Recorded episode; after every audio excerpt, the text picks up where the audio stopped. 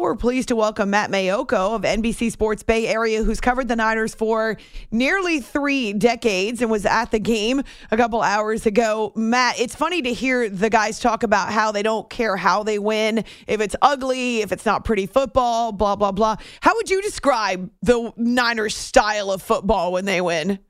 Well, I mean, it, when they win, it, it can take any number of different shapes. You know, usually it's a defense-led team, and usually it's the running game uh, putting up some big numbers.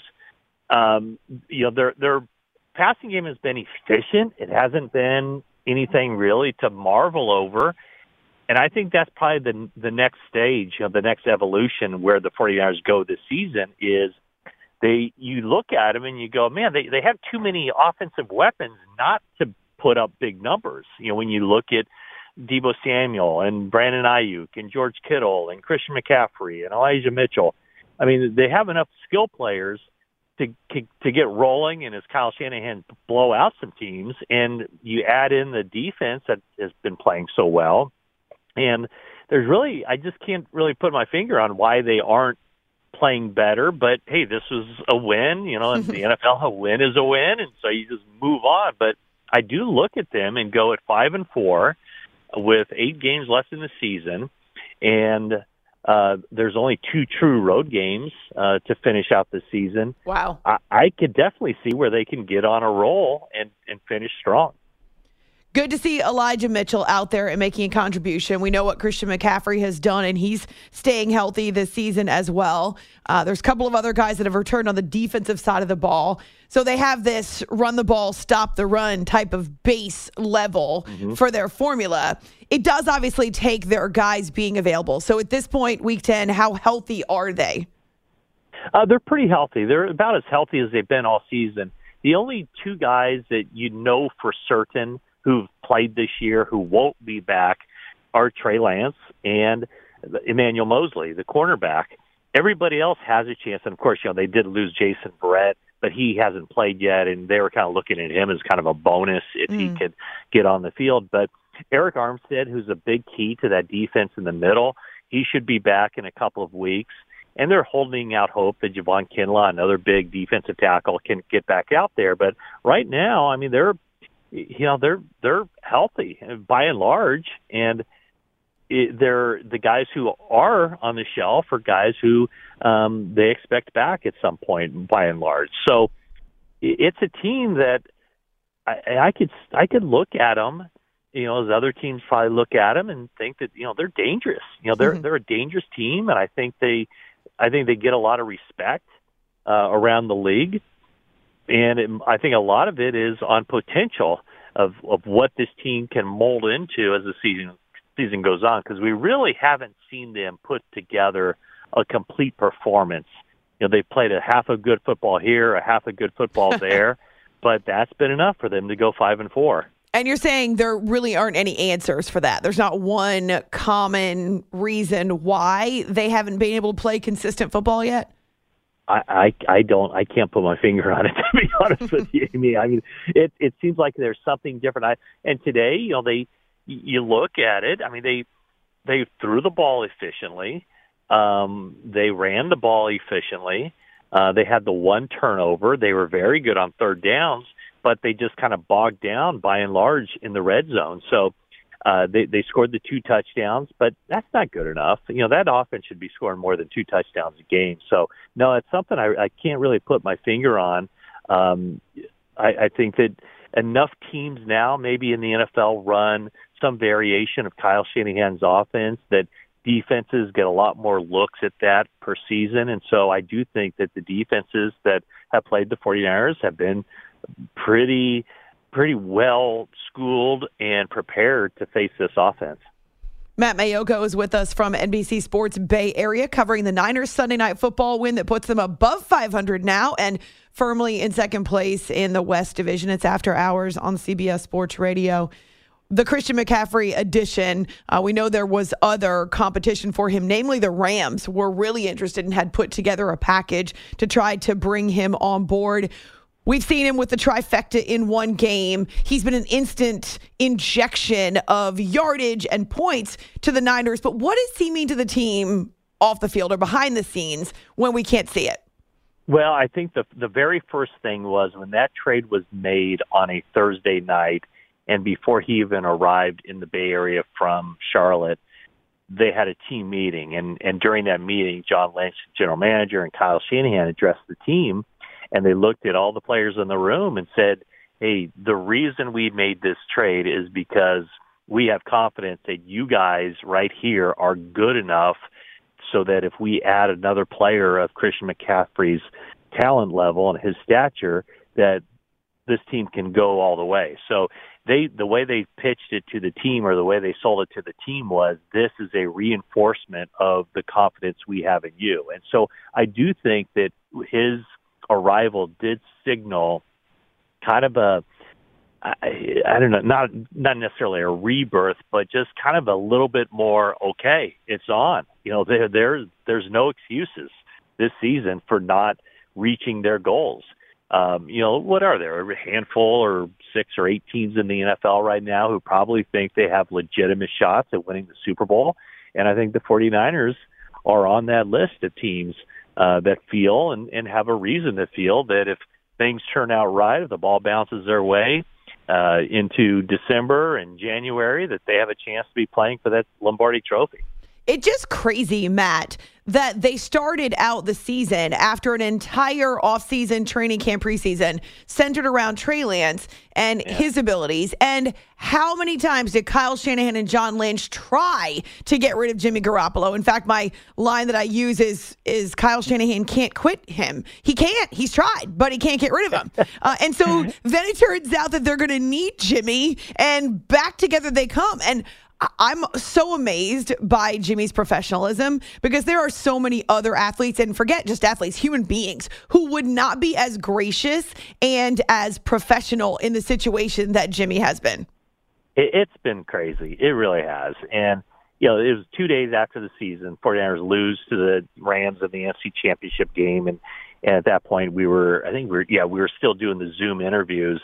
And on on that Zoom interview, two days after the season, he said goodbye to the media. he said it's been fun. You know, he, he talked to the fan base and said, you know, to the to the 49ers faithful, thank you for everything. It's been quite a ride. And boom, you know, the the uh, the Zoom call was over, and that was the last we'd ever thought we'd ever see of Jimmy Garoppolo as a member of the 49ers. And the 49ers were convinced that, that they were going to be able to trade him and they were going to get a pretty good price in return. And then a week before the start of the new league year, when trades could be executed, he had that shoulder surgery. The teams that were interested backed off, and mm. they they went in different directions. The 49ers still thought that they'd be able to trade him, but that just never happened. And then finally, you know, I think a couple a few weeks into training camp, John Lynch and Kyle Shanahan were talking. They were like, you know what? There's actually a possibility that he could be back. And they they went to Jimmy with that scenario, and he was kept an open mind, and lo and behold, there were no injuries in training camp. The the uh, the Browns decided they wanted to stick with Jacoby Brissett until Deshaun Watson became available to play for them. Uh, the Seattle Seahawks, I might mention wisely, decided to stick with Geno Smith as their starter. And next thing you know was there was no starting job out there for Jimmy Garoppolo. And so it was basically he had the and this is this looks kind of brilliant on his part now. He felt like the best opportunity for him was to return to the 49ers as a backup hmm. just in case what actually ended up happening in week 2 ended up happening, which was Trey Lance goes down to season-ending injury.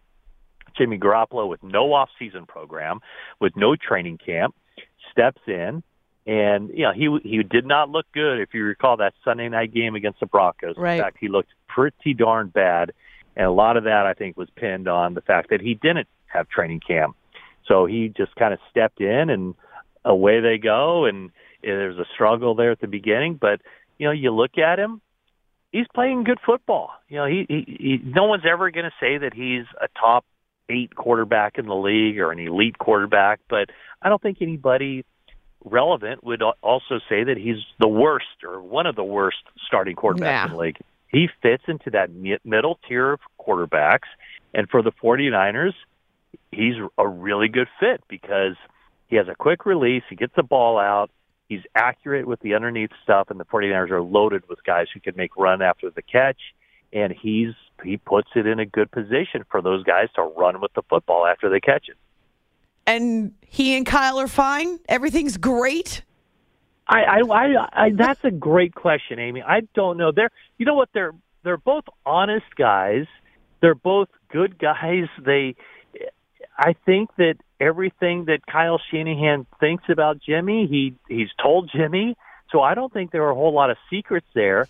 and the way I look at it would be, if if things weren't right with Jimmy Garoppolo, if he if he and Kyle weren't getting along or there were issues between the two of them, then why would Jimmy have wanted to come back and why would Kyle have wanted to keep him around? So, mm.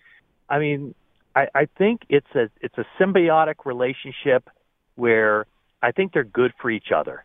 I, I don't. I, like I think that. Garoppolo, right? I mean, I think Garoppolo gets uh, helps Kyle Shanahan because he's won a lot of football games as starting quarterback for Kyle Shanahan. And I think Shanahan's system and his coaching helps Garoppolo because I think he gets a lot out of Garoppolo. So, you know, it might not not always be smooth. It, it might not not always be totally comfortable. Um, I'm sure at times there are hurt feelings and there have been hurt feelings, but at the end of the day, I think they're better off with each other. Mm. I appreciate that, Matt. That's great insight. W- before I let you go, uh, Niners linebacker Dre Greenlaw was ejected. This is in the second quarter. It was a nasty looking helmet to helmet hit on Herbert. What was the reaction in the locker room? Or I don't know if anyone was able to speak to him after about that, the, that, yeah. that particular hit. Well, the 49ers didn't think that it, it warranted an ejection because at that point, Justin Herbert was a ball carrier. But the league office, or at least uh, Walter Anderson, the uh, officiating uh, vice president of, of officiating said that because Herbert was down already at the time that the helmet to helmet hit was made, it was considered flagrant because he had an opportunity to change direction or, or make a different decision in how he hit Herbert. So uh, it, it's it's tough. It looked bad. The league is trying to take away those helmet to helmet hits, and, right. and it should. But I also kind of look at it like, man, it's a tough, it's a tough thing for Dre Greenlaw to be running at full speed and recognize that Herbert has his knee down and pull off of that. But he's got to be able to avoid those helmet to helmet contact. And the other thing that Walt Anderson kind of left out there was that all these hits are reviewed later. That decision to eject him came from New York after the replays were watched there. And now the league has uh, a decision to make whether it wants to.